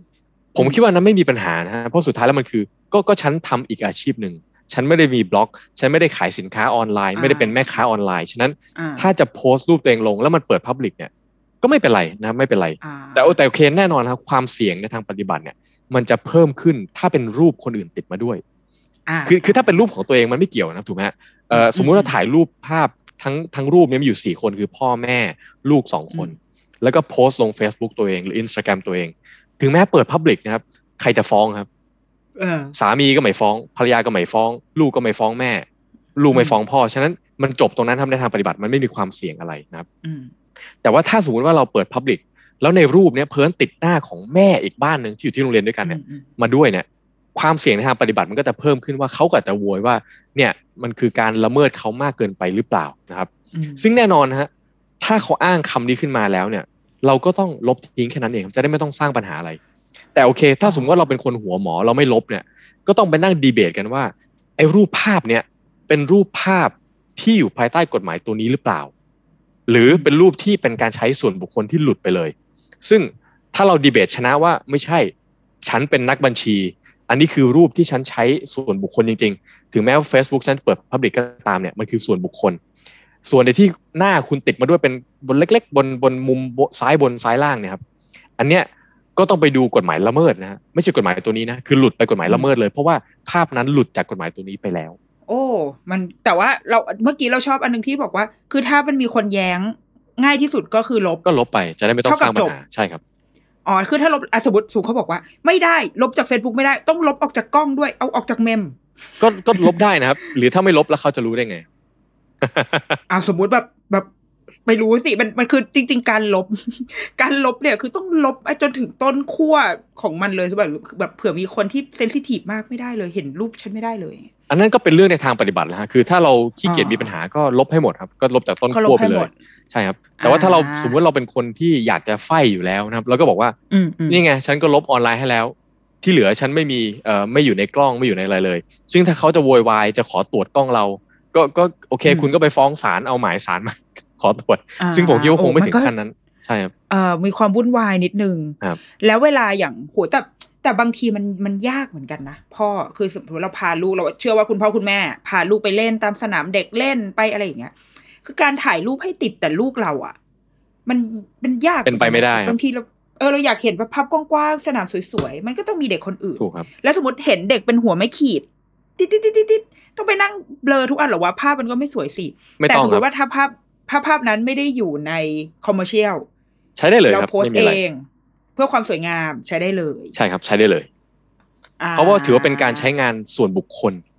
ถึงแม้ถึงแม้ว่ารูปนั้นจะติดคนอื่นใน Public เนี่ยมันคือการใช้งานส่วนบุคคลอยู่ดีครับเพราะว่าเราไม่ได้ใช้ด้านคอมเมอร์เชียลมันก็จะหลุดจากกฎหมายตัวนี้ไปเลยแต่แน่นอนก็ต้องระวังครับถึงถึงแม้ว่าหลุดจากกฎหมายตัวนี้อีกครั้งนะคือถึงแม้ว่าจะหลุดจากกฎหมายตัวนี้เนี่ยแต่ถ้ามันไปละเมิดสิทธิเขาเบื้องต้นเนี่ยมันก็ไปอยู่ภายใต้กฎหมายละเมิดธรรมดาอยู่ดีนะครับเช่นสมมติว่าสมมติว่าพาลูกไปเล่นสนามเด็กเล่นเนี่ยครับแล้วไปถ่ายรูปเขาแล้วสภาพลูกของเขาเนี่ยอยู่ในมุมมองที่มันดูแย่มากๆหรือโป๊หรืออะไรก็ตามเนี่ยอันนี้มันก็จบนะมันคือเรื่องละเมิดหรือเราไปถ่ายรูปที่สนามเด็กเล่นน่ะติดหน้าแม่เข้ามาด้วยแล้วเผอิญวันนั้นไม่ได้แต่งหน้าสิวเครอะเขาก็จะโวยว่าเฮ้ยนี่ฉันอยู่ในสภาพที่ดูแย่มากคุณมาถ่ายรูปฉันเนี่ยมันคือการละเมิดนะมันก็คือเรื่องละเมิดธรรมดาอยู่ดีครับอ่าอ่ะอันนี้ถามถามแบบนอกเรื่องนิดนึงอาจจะไม่แม่และเด็กเท่าไหร่แต่ว่าเป็นสิ่งที่คุณแม่ชอบทำก็คือสมมติเจอดาราที่ชอบพี่ติ๊กพี่เคนอย่างเงี้ยแล้วก็แอบถ่ายเขากินข้าวอยู่ร้านอาหารเดียวกันแล้วก็แอบถ่ายนิดนึงเพื่อเป็นชุบชูใจตัวเองซึ่งเราก็จะรู้สึกว่าเขาเป็น public figure นะเว้ยเราถ่ายได้ไหมคะได้ครับเป็นการใช้งานทั่วไปเลยไม่มีปัญหาอะไรแอบถ่ายได้ได้ครับได้ไม่มีอะไรเพราะว่าต้องบอกว่าดาราเนี่ยเขามีความคาดหวังอยู่แล้วว่าเขาเป็นดาราไม่ว่าเขาจะกินข้าวอยู่ที่ร้านอาหารที่หรูที่สุดหรือไปแอบกินตามซอกตามมุมเนี่ยถ้ามีคนเห็นเขาก็ถ่ายรูปแน่นอนเพราะว่าฉันชอบดาราฉะนั้นความคาดหวังของเขาที่จะมี privacy เนี่ยต่ำกว่าคนทั่วไปเยอะนะครับตรงกันข้ามครับอ่ะสมมุติว่าอย่างมีคนคนนึงเป็นคนธรรมดาไปกินข้าวที่ร้านอาหารเนี่ยแล้วอยู่ในสภาพที่กำลังอ้าปากจะช้อนเข้าปากเนี่ยแล้วเราไปถ่ายรูปเขาเนี่ยอันนี้ผมว่าไม่ได้นะมันคือการละเมิดแล้วเพราะว่าเขาไม่ได้มีความคาดหวังว่ารูปภาพของเขาว่าตัวเขาจะถูกถ่ายภาพในมุมที่ดูแย่ขนาดนั้นแต่ตรงกันข้ามครับถ้าเขาอยู่ในสภาพธรรมดากำลังหัวเราะกับเพื่อนเขาในร้านอาหารแล้วเรานั่งอยู่โต๊ะข้างแล้วถ่ายติด มันคือการใช้งานทั่วไปภายใต้การใช้งานในในส่วนบุคคลฉะนั้นมันก็อันนี้ไม่มีอะไรแต่ดาราเนี่ยครับไม่ว่าเขาจะอยู่ในสภาพไหนก็ตามเนี่ยผมมองว่าความคาดหวังเขาเนี่ยน้อยกว่าคนทั่วไปเยอะฉะนั้นถามว่าทำได้ไหมผมคิดว่าโอกาสที่จะโดนว่าทำไม่ได้เนี่ยน่าจะน้อยกว่าเยอะครับแต่แน่นอนถ้าดาราอยู่ในสภาพที่แย่มากๆนะครับหรือเขาไปแอบกินอยู่ใต้บันไดแล้วยังตามไปถ่ายเนี่ย ก็ก็ไม่แน่ก็จะโดนเรื่องละเมิดพี่เดี๋ยวก็ต้องไปนั่งดีเบตกันว่าการละเมิดนั้นเนี่ยมันละเมิดจริงหรือเปล่าหรือว่าถ้าศาลมองว่าเอ๊ะเอ่อคุณเป็น public figure เป็นดาราฉะนั้นเรื่องทุกเรื่องที่คุณทำเนี่ยอาจจะอาจจะละเมิดยากหน่อยเพราะว่าคุณเป็นดาราอันนี้ก็อีกเรื่องนึงนะครับมันก็เป็นเรื่องการดีเบตกันว่าอะไรคือเลเวลที่จะถูกตรีถูกตราหน้าว่านั่นคือการละเมิดดาราคนหนึ่งครับอันนี้อีกเรื่องนะลูกดาราลูกดาราเพราะว่าพวกเราชาวเน็ตก็คือจะชอบมากติดตามสายฟ้าพายุพี่ทีทีน้องพี่ทีพีอะไรอย่างเงี้ยเราถ่ายลูกเขาได้ไหมมันเข้าเกณฑ์แบบมันละเมิดเด็กหรือเปล่าผมคิดว่าไม่นะครับเพราะว่าเออคือคือถามว่าละเมิดไหมมันขึ้นอยู่กับว่าลักษณะรูปภาพเป็นยังไงถ้าเป็นรูปภาพธรรมดานะครับธรรมดามากๆแล้วเราถ่ายมาเพื่อแบบเราต้องการจะอวดคนอื่นว่าฉันไปเจอดารามาไปเจอลูกดาราแล้วเขาน่ารักขนาดนี้เนี่ยอันนั้นไม่น่าจะมีประเด็นภายใต้กฎหมายตัวนี้เลยนะครับถ้าจะมีถ้าจะมีประเด็นก็เป็นเรื่องการละเมิดนะว่าเราไปไปสตอกลูกเขาไปโอ้โหไปนั่งรอหน้าโรงเรียนแอบถ่ายอันนั้นน่ะคือละเมิดนะแต่ถ้ามันเป็นเรื่องปกติเช่นเราเราไปส่งลูกที่โรงเรียนแล้วเผอิญว่าลูกเขาเนี่ยอยู่โรงเรียนเดียวกันแล้วก็ถ่ายติดมาด้วยเนี่ยในในกลุ่มผมว่าไม่ไม่น่าจะเป็นประเด็นนะไม่น่าจะเป็นประเด็นในกฎหมายตัวนี้เลยครับอ่ามีอีกหนึ่งเคสที่เราว่าคุณพ่อคุณแม่น่าจะเป็นคุณพ่อแม่ยุคนี้แหละเรื่องการรีวิวรีวิวเช่นเราไปเที่ยวที่นี่มาเรารีวิวโดยที่หลายคนเปิด public อ่ะคนที่เปิด public บางทีสถานที่ที่เขาไปเที่ยวเขาก็จะแชร์รูปลูกที่เรารีวิวไปลงที่เพจของเขาถ้าอย่างเงี้ยก็คือแสดงว่าเหมือนเราคอนเซนต์ตั้งแต่ความตั้งใจแรกอยู่แล้วหรือเปล่าที่เราเปิดโพสต์นี้เป็น public หรือจริงๆแล้วเพจเพจเหล่านั้นจะต้องมาขออนุญาตเราก่อนเอออันนี้ผมยังงงคำถามว่ารีวิวอะไรฮะรีวิวเช่นสมมติเราพาลูกไปอ่าไปเที่ยวอ่าสมมติพาลูกไปสนามเด็กเล่นแห่งหนึ่งแล้วเราก็มาโพสถ่ายรูปลูกเต็มไปหมดเลยน่ารักแล้วบอกว่าโอ๊ยที่ร้านอาหารนี้อ่ะร้านอาหารนี้อาหารอร่อยมากของเล่นดีค่ะชวนมาไปเล่นกันแล้วก็เปิดเป็น public ไว้แล้วก็แท็กอีสถานที่แห่งนั้นและอีที่แห่งนั้นเขาก็เข้ามาแชร์โพสต์นั้นของเราไปในเพจของเขาว่าขอบคุณคุณแม่นิดนกมากค่ะที่มารีวิวร้านเราอะไรเงี้ยไอ้อย่างเงี้ยคือมันมันเท่ากับคือเขาอาจจะไม่ได้มาทักว่าขออนุญาตแชร์นะคือแบบคือเขาเห็นว่าเป็น public เขาเลยแชร์ไปเลยอย่างเงี้ยได้หรือเปล่าอ๋อโอเคเข้าใจแล้วครับเอ่อจริงๆต้องบอกว่าต้องย้อนกลับสเต็ปหนึ่งครับก็คือว่าต้องเราต้องถามตัวเองว่าจากฝั่งเราเนี่ยเราทำอะไรหรือเปล่าทางร้านอาหารเขาต้องถามตัวเองเหมือนกันครับว่าเขาทำอะไรเนี่ยมีประเด็นหรือเปล่าเอาเอาฝั่งแรกก่อนฝั่งเราก่อนฝั่งเราเนี่ยครับเราพาลูกไปเที่ยวอันนี้คือเรื่องในส่วนครอบครัวนะเราถ่ายรูปลงรีวิวอันนี้ก็เรื่องส่วนครอบครัวมากๆเพราะว่าเราเองเป็นบุคคลธรรมดาไม่ได้รีวิวแล้วได้เงินไม่ได้รีวิวเพราะเป็นบล็อกเกอร์แต่เราแค่อยากจะชวนเพื่อนใน Facebook ใน Instagram เนี่ยไปเที่ยวร้านนี้เหมือนกันอันนี้ไม่มีประเด็นเลยนะฮะคือเป็นการใช้ข้อมูลส่วนบุคคลของตัวเองและของลูกตัวเองหรือของคนอื่นที่ติดในภาพเนี่ยเพื่อเรื่องส่วนบุคคลจริงๆเลยไม่อันนี้ไม่เป็นประเด็นแต่ฝั่งที่สองนะฝั่งร้านอาหารเนี่ยอันนั้นอีกเรื่องนึงเลยนะฮะฝั่งร้านอาหารเนี่ยครับเขาต้องถามตัวเองว่าถ้าเขาจะแชร์หนึ่งโพสต์ของเราเนี่ยซึ่งในโพสต์นั้นเนี่ยมีภาพของเรามีภาพของลูกเรามีภาพของคนอื่นที่อยู่ในโพสต์นั้นด้วยนะครับถ้าเขาจะแชร์เนี่ยเขาแชร์ข้อมูลส่วนบุคคลนั้นภายใต้ฐานอะไรซึ่งร้านอาหารก็จะบอกว่าเอ๊ะเขามองว่านี่คือความชอบธรรมเพราะว่าคุณมาแท็กร้านเขาเขาอยู่เฉยๆนะครับเขาอยู่เฉยเขาผัดกับข้าวอยู่เฉยๆเนี่ยแต่คุณมาแท็กร้านเขาเป็นโพสต์พับลิกด้วยฉะนั้นถ้าเขาจะรีแชร์ก็คงจะไม่ใช่เรื่องที่ต้องขอความยินยอมก็จะตีความอย่างนั้นก็ได้นะว่านี่คือเรื่องที่เป็นความชอบธรรมเพราะอะไรเขามีความชอบธรรมเพราะนี่คือร้านของเขานี่คือโพสต์เกี่ยวกับร้านเขาและเป็นโพสต์ที่ชื่นชมนะครับและสำคัญสุดคือเขาไม่ได้ขอไม่ได้จ่ายเงินแต่คุณนะเป็นคนโพสต์ด้วยความแฮปปี้เองแล้วก็เปิด Public และแท็กเขาด้วยฉะนั้นเขามีความชอบธรรมในระดับหนึ่งฝั่งตรงข้ามเจ้าของโพสต์ออริจินอลก็ไม่ได้มีความเสียหายอะไรถูกไหมครับยิ่งดีด้วยซ้ำได้โปรโมทตัวเองด้วยอุ๊ยนี่ไงร้านก็แท็กฉันเอาไปรีแชร์นะครับฉะนั้นความคาดหวังของคนคนนั้นก็จะเอ่อเขาอาจจะตีความได้ว่าความคาดหวังของผู้ปกครองคนนั้นคือไม่เห็นเป็นไรเลยก็ฉันต้องการจะแท็กร้านเพราะฉันชอบร้านฉะนั้นถ้าร้านจะแชร์ของฉันไปก็ไม่น่าจะเป็นอะไรรวมถึงการแชร์รูปด้วยแต่แต่ร้านนะครับ ไม่ว่าร้านจะตีความว่านี่คือความชอบธรรมหรือร้านจะมองแบบคอนเซอร์เวทีฟว่าโอเคไม่เสี่ยงไม่เสี่ยงเราจะขอความยินยอมจากผู้ปกครองไม่ว่าจะตีความมันแบบไหนก็ตามเนี่ยร้านก็ต้องมีการแจ้งอยู่ดีนะครับการแจ้งนี้เกิดจากอะไรก็เช่นร้านอาจจะมีนโยบายส่วนบุคคลที่เขาแจ้งไว้ในเว็บไซต์เขาไว้ในโพสต์ของร้านว่าร้านเขามีลักษณะการทำงานแบบนี้เกี่ยวกับข้อมูลส่วนบุคคลรวมถึงนะครับเช่นถ้าคุณมาเที่ยวร้านเรา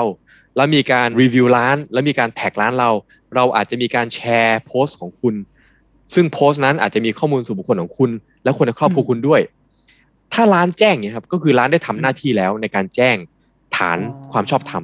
แต่โอเคถ้ามันเป็นฐานความยินยอมก็อีกเรื่องนะฮะร้านก็มีหน้าที่ในการขอความยินยอมไปซึ่งอันนั้นน่ะเป็นหน้าที่ร้านต้องดีเบตกับตัวเองว่าการรีแชร์โพสต์อันนั้นเนี่ยถือเป็นฐานความชอบธรรมหรือเป็นฐานความยินยอมอันนั้นเป็นเรื่องที่ร้านต้องคิดไม่ใช่หน้าที่เราครับอ๋อถ้าอย่างนั้นเพื่อความชัวร์ที่สุดสำหรับหลายๆคนทำธุรกิจเนาะบางคนแบบมีกิจการใดๆมากมายเพื่อความชัวร์ที่สุดก็คือเราทักไปหาเจ้าของโพสต์ก่อนบอกว่าทางร้านขออนุญาตแชร์ได้ไหมคะแค่นี้จบไหมคะถ้าเขาอนุญาตก็คือจบไหมเพราะว่าบางทีสมมติคุณแม่เราเป็นคุณแม่ที่ทำร้านกระป๋อกระแป๊กอะเราไม่รู้จะไปเขียนอินนโยบายส่วนบุคคลในหน้าเพจยังไงแบบร่างไม่ถูกเนี่ยเราเราใช้วิธีการง่ายที่สุดคือแค่ทักไปขอมันมันเพียงพอไหมคะแอสซูมว่ากฎหมายยังไม่ได้ออกกฎลูกแล้วกันนะครับแต่ในอนาคตถ้ากฎหมายมีการออกกฎกฎรองกฎลูกมาเนี่ยมันก็จะยกเว้นธุรกิจขนาดเล็กไปเลยนะครับแต่เนี้ยอันนี้ผมไม่ขอคอมเมนต์แล้วกันเพราะกฎหมายมันยังไม่ออกมาแต่ว่าถ้าสมมติว่าเราแอสซูมว่าไม่มีกฎลูกเหล่านั้นเนี่ยวิธีที่ง่ายสุดของร้านนะฮะคือถ้าเป็นร้านแบบเล็กๆเนี่ยร้านต้องคิดกับตัวเองครับว่ามีสองเรื่องมีสองออปชันหนึ่งคือถ้าร้านอยากจะเอาชัวร์เป็นคนคอนเซอร์เวทีฟเป็นคนขี้กลัวนะครับอยากจะเอาชัวร์อันนั้นคือออปชันที่หนึ่งสองออปชันที่สองคืออะไรคือถ้าร้านไม่ได้ต้องการเอาชัวร์แต่ต้องการจะเอาง่ายเพราะอยากเพราะว่ายอมรับความเสี่ยงได้อันนั้นก็อีกเรื่องนึงนะครับอ่ะสมมติสมมติว่าร้านตีความว่าเราเป็นคนที่ชอบความชัวร์วิธีทำก็ง่ายมากครับก็เหมือนแม่พูดนะครับคือว่าเอ่อก็ติดต่อผู้ปกครองคนนั้นไปนะครับแล้วก็ขอความยินยอมผ่านการแชทธรรมดาว่าเอ่อขอความยินยอมในการเอ่อแชร์ได้ไหมคะเพราะว่าโพสต์มีรูปมีรูปของเอ่อลูกคุณด้วยกับคุณด้วยถ้าเขาตอบมาว่าได้ค่ะก็จบครับก็เก็บเรคคอร์ดเอาไว้ว่านี่ไงคุณได้ตอบแชทเราแล้วแต่ถ้าสมมติร้านจะเลือกออปชันที่สองนะคือเป็นร้านที่ออกแนวแบบแบบอยากไฟหน่อยหรือเอาอยากง่ายก็ว่าร้านก็สามารถแชร์ได้เลยนะครับแล้วก็เป็นการแจ้งภายใต้อะไรก็ตามที่เขามีอันนั้นก็ถือว่าร้านก็เคลมไปเลยว่าเป็นการใช้งานภายใต้ฐานความชอบธรรมก็นี้ก็แล้วแต่เป็นเป็นลักษณะของร้านส่วนใหญ่อาจจะเป็นขอเป็นสายคอนเซอร์เวทีฟกันไว้ก่อนดีกว่าเราว่าช่วงนี้ทุกคนดูแบบลูกผีลูกคนว่ะขอแบบทักไปแชร์ก่อนอ่าโอเคเออเอออันนี้เข้าใจมากขึ้นเพราะว่าเราว่ามันมีมีเคสหลายอย่างมากเพราะแบบคุณพ่อคุณแม่บางทีเราตีความไม่ได้ว่าเขาตั้งใจจะจะโปรโมทสินค้านี้ให้เราหรือหรือจริงๆเขาแค่โพสต์ใน Facebook ของเขาเองใส่เสื้อบางทีอาจใส่เสื้อผ้าที่เป็นยี่ห้อของเราเราก็เอ๊ะเราเซฟรูปลูกเขามาโปรโมทในเพจเราได้หรือเปล่าถ้าเอาง่ายที่สุดชัวร์ที่สุดก็คือทักไปขอใช่ครับก่อนเท่านั้นเองอ่าโอเคอ่ะทีนี้มีอีกหนึ่งอย่างคือเรื่องกล้องวงจรปิดมีมีคนตั้งข้อสงสัยเหมือนกันว่าเช่นอย่างโรงเรียนหลายๆที่ก็จะมีกล้องวงจรปิดให้พ่อแม่ดูแบบดูได้ไลฟ์สดเลยก็มีหรือว่าหรือจริงๆทุกที่มันมีกล้องวงจรปิดหมดคือเราการที่เราเข้าไปในที่ต่างๆแล้วแล้วเขาจะเรคคอร์ดชีวิตของเราในนั้นเนี่ยมันเหมือนเราถือว่าเราคอนเซนต์ด้วยด้วยตัวเราเองที่เราเข้าไปในนั้นแล้วหรือเปล่าครับเอ่อเรื่องกล้องวงจรปิดนะครับจริงๆต้องบอกว่ามันง่ายมากหลักการคือว่าถ้าสมมติว่าเราทำนะครับแล้วมันเป็นเรื่องของเราเองนะเช่นติดกล้องที่บ้านนะครับอันนี้จบครับไม่ต้องทำอะไรเลยไม่ต้องแจ้งไม่ต้องอะไรทั้งนั้นเพราะว่านี่ถือว่านี่คือการที่มันหลุดจากกฎหมายตัวนี้ไปแล้วนะมันคือการใช้งานส่วนบุคคลจริงๆเป็นเรื่องของบ้านฉันฉันจะติดเพราะฉันกลัวโจรหรือว่าฉันกลัวแมวฉันกระโดดออกไปแล้วหายนะครับแต่โอเคถ้ามันอีกตรงข้ามคือเป็นเรื่องที่เป็นสถานที่เอ่อที่เป็นสถานที่ public หรือว่าเป็นเป็น commercial entity นะครับหรือเป็นองค์กรที่เป็นองค์กรจริงๆเช่นโรงเรียนนะครับห้างร้านต่างๆเนี่ยอันนี้แน่นอนคือการใช้งานที่ต้องมีการทำตามกฎหมายตัวนี้นะครับวิธีการทำตามกฎหมายตัวนี้เนี่ยง่ายมากครับคือเอ่อเราแค่ต้องแจ้งให้ทุกคนรู้ว่าเรามีกล้องนะแล้วกล้องเราเนี่ยเก็บภาพคุณเพื่อจุดประสงค์ด้านความปลอดภัยหรือว่าเอ่อจุดประสงค์อื่นนะเพื่อให้คุณมอนิเตอร์ลูกของคุณได้อะไรก็ตามนะครับแค่นั้นเองครับแค่ต้องแจ้งคำถามคือแจ้งอย่างไรครับแจ้งอย่างไรตอนนี้ยังดีเบตกันอยู่นะว่า วิธีแจ้งที่เซฟพอเนี่ยคืออะไรผมใช้คำว่าเซฟพอเพราะว่าการแจ้งแบบเพอร์เฟกต์นะครับทำได้นะฮะคือติดป้ายไว้ที่ใต้กล้องก็ได้หรือติดป้ายไว้ตรงป้อมยามรักษาการก็ได้หรือติดป้ายไว้ตรงทางเข้าห้างก็ได้อันนั้นคือการแจ้งที่ดีมากๆนะคือเนี่ยฉันแจ้งแล้วนะว่าฉันมีกล้องวงจรปิดและฉันเก็บซึ่งมันไม่มีใครอ่านหรอกคือมันไม่มีใครอ่านถูกต้องครับแต่มันก็มีการดีเบตกันต่อว่าเอ๊ะเราต้องทำถึงขั้นนั้นหรือเปล่านะครับถ้าเราไม่ได้แจ้งแบบนั้นแต่มีการแจ้งในลักษณะอื่นเช่นเราใส่ไว้ในเว็บไซต์เราว่าถ้าคุณมาเยี่ยมห้างเราเนี่ยเรามีกล้องวงจรปิดหรือนะครับหรือเราไปติดไว้ตรงที่ไหนสักที่นึงที่มันไม่ได้เปิดเผยขนาดนั้นเนี่ยอันนั้นถือว่าเป็นการแจ้งที่ดีพอแล้วหรือยังนะครับซึ่งมันยังดีเบตกันได้อยู่นะฮะว่าแจ้งแค่นั้นพอหรือเปล่าเหตุผลที่มันยังดีเบตกันได้นะครับเพราะว่าถ้าคนคนนึงเห็นกล้องวงจรปิดนะครับเอ่อถ้าคนคนนั้นเป็นคนที่มีสติทั่วไปเนี่ยเขาต้องรู้ถูกไหมว่านี่คือกล้องวงจรปิดเพราะมันคือกล้องมันเห็นชัดเจนว่านี่คือกล้องแล้วทุกคนในโลกนี้ปีสองพันยี่สิบสองเนี่ยก็รู้ว่ากล้องวงจรปิดเนี่ยติดไว้เพราะว่าต้องการรักษาความปลอดภัยแล้วก็รู้แน่นอนว่าก็ถ้าฉันเดินผ่านตรงเนี้ยฉันถูกเก็บภาพแน่นอนฉะนั้นคำถามคือว่าแล้วอย่างนี้ยังยังต้องแจ้งอีกไหม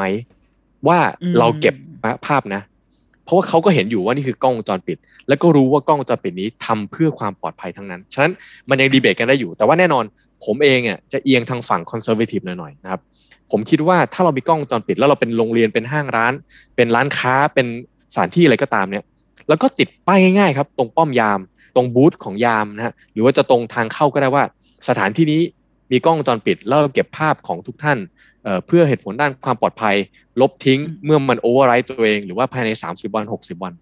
ติดไว้แค่นั้นก็จบครับนั่นคือการแจ้งแล้วอ่าโอเคส่วนส่วนไอ้ที่เขาชอบชอบทำกันอย่างเช่นกล้องหน้ารถของเราเอง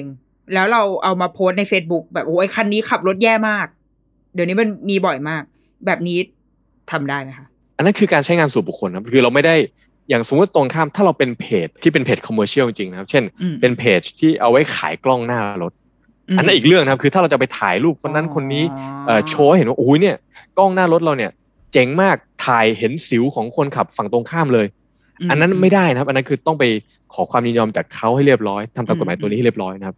แต่ถ้าเราเป็นคนที่อยากจะประจานคนที่ขับรถห่วยแค่นั้นเองโพสต์ลงเฟซเราเองอันนี้ไม่เป็นไรนะครับอันนี้ก็ถือว่าเป็นการใช้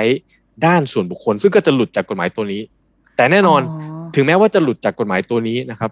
มันก็จะไปติดกฎหมายตัวอื่นเช่นกฎหมายละเมิดกฎหมายเอ่อหมิ่นประมาทอะไรก็ตามอันนี้อีกเรื่องนึงนะครับไม่เกี่ยวกันแต่หลุดจากกฎหมายตัวนี้แค่นั้นเองใช่ครับโอเคโอเคเพราะว่าเราเรารู้สึกว่าตอนแรกเราโฮมยูสแหละเราโพสต์ใน Facebook อยากด่าอีนี่มากแต่ปรากฏดังว่ะปรากฏคนแชร์เป็นหมื่นก็เลยจะเริ่มหวั่นไหวแล้วอ้าวเฮ้ยอันนี้เราเรากำลังไอ้นี่หรือเปล่าอ๋อแต่แต่พอพูดก็เลยเข้าใจว่าหลุดจากกฎหมายตัวนี้แต่ไม่ใช่ว่ารอดนะเว้ยก็อาจจะไปโดนอื่นถ้าเกิดเขาจะฟ้องร้องเอาอย่างนี้ใช่ไหมใช่ครับก็ต้องมานั่งดีเบตกันว่าการที่เราแชร์เนี่ยเอ่อเอ่อใช่การหมิ่นประมาทหรือเปล่าหรือว่าเป็นการที่เราต้องการจะเอ่อวิจารณ์ลักษณะการขับรถอย่างเป็นธรรมแต่เผอิญว่ามันติดทะเบียนรถไปด้วยอะไรก็ตามนะครับหรืออย่างถ้านักข่าวไปแชร์ต่อเขาก็ได้รับข้อยกเว้นด้านการทำข่าวไปของเขาเองอันนั้นก็จบไปฝั่งเราก็รอดฝั่งนักข่าวก็รอดแต่ว่าแน่นอนนะถ้าเขาบอกว่าไม่ได้ไม่ได้ถ้าคุณจะวิจารณ์การขับรถเนี่ยคุณควรจะเอาทะเบียนผมออกเอาหน้าผมออกเบลอหน้าซะอันนั้นก็ต้องไปดีเบตกันต่อว่าศาลจะมองว่าการที่เราใส่คลิปเต็มๆเนี่ยมีทั้งทะเบียนรถยี่ห้อรถเห็นหน้าคนที่ถือถือมีดลงจากรถเนี่ยอันนั้นถือเป็นการกระทำผิดในบางมุมหรือเปล่าเช่นเป็นเป็น defamation เป็นการเพื่อคือเหมือนกับหมิ่นประมาทเขาหรือเปล่าอันนี้อีกเรื่องนึงนะฮะอันนี้ผมไม่ขอคอมเมนต์แล้วกันมันค่อนข้างลึกละเฮ้ยวันนี้เราได้มาเยอะเหมือนกันนะแล้วก็เริ่มเข้าเข้าใจมากขึ้นมันมีประเด็นอื่นอีกไหมคะที่ที่มันอาจจะเกี่ยวกับเด็กคือเราว่ามันมันพอฟังพอปานพูดแล้วอะสมมุติว่าเราลงข้อมูลเราลงรูปลูกลงไปใน Facebook แล้วก็มีคนมาถามว่าลูกเรียนอยู่ที่ไหนซึ่งเราก็จะคิดละว่าแต่ก่อนก็จะไม่ได้บอกแต่หลังๆก็เริ่มคิดแล้วว่าเออเราคิดว่าบอกได้เพราะว่าก็อยากให้ลูกไม่ได้คนได้รู้ว่าแบบเออโรงเรียนนี้เป็นอย่างนี้อ่ะเราก็ลงไปว่าลูกเรียนอยู่ที่นี่ซึ่งมันก็ดูไม่น่าจะมีผลอะไรแต่สมมติว่าลูกวันนึงลูกแบบโตแล้วแบบไม่อยากหนูไม่อยากให้ใครรู้ว่าหนูเรียนอยู่ที่นี่คือมันเป็นเรื่องของแบบ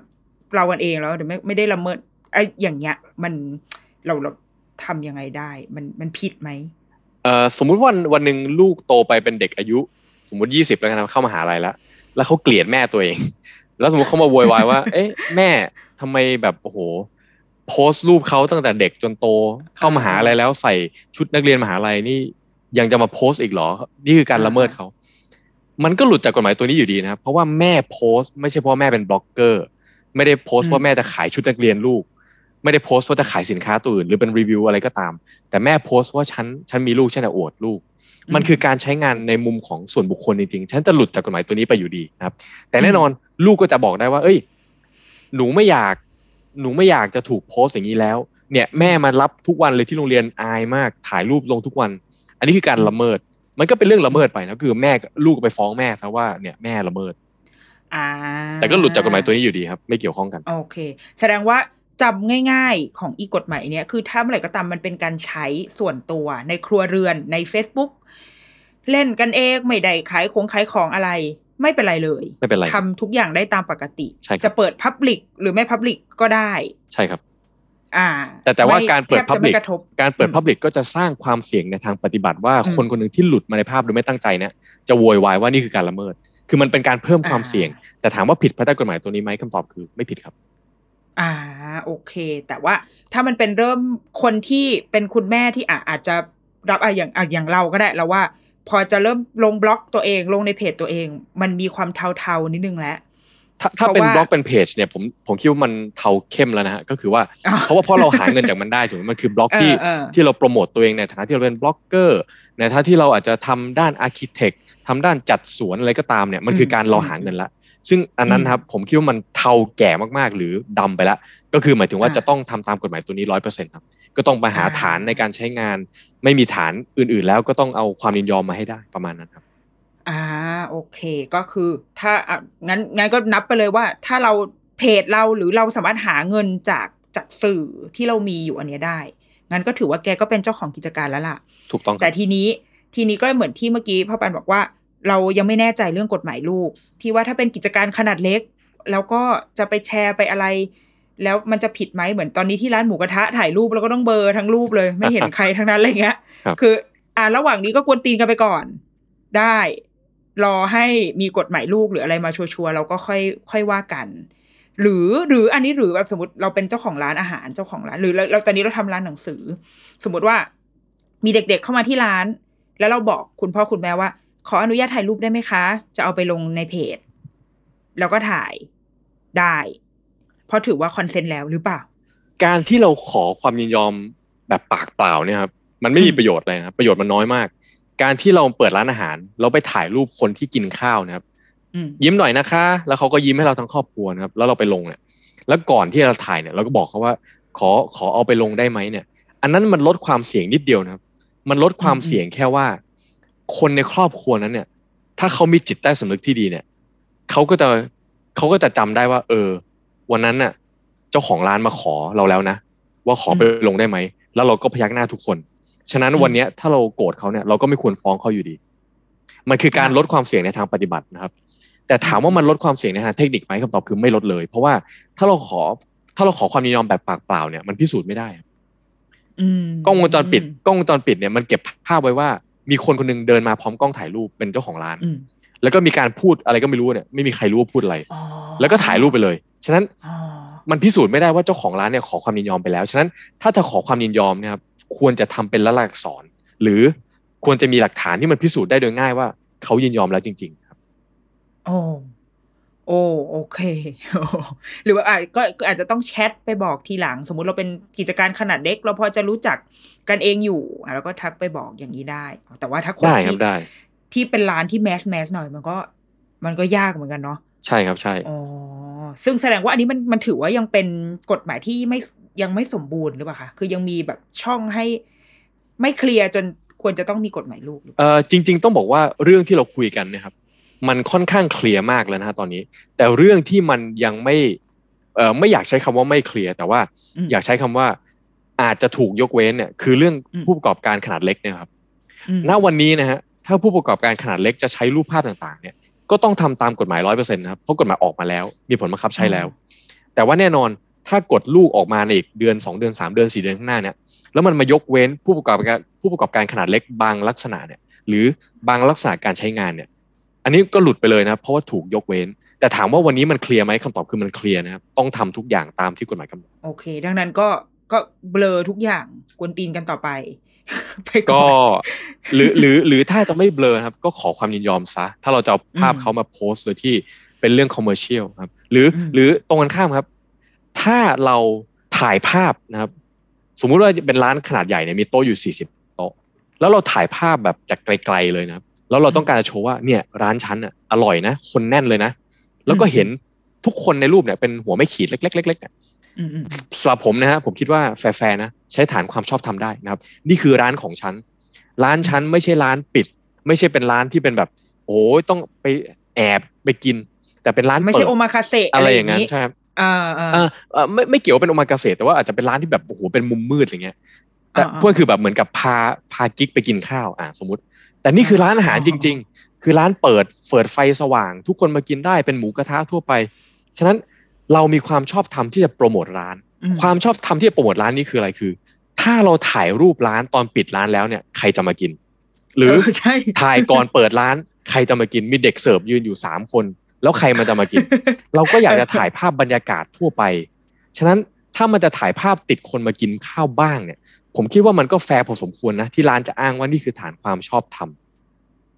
คงไม่ต้องถึงขั้นไปขอความยินยอมจากทั้งสี่สิบโต๊ะมันเป็นไปไม่ได้ครับแล้วทั้งสี่สิบโต๊ะเนี่ยคุณก็เห็นอยู่ว่านี่คือร้านอาหารที่เป็น public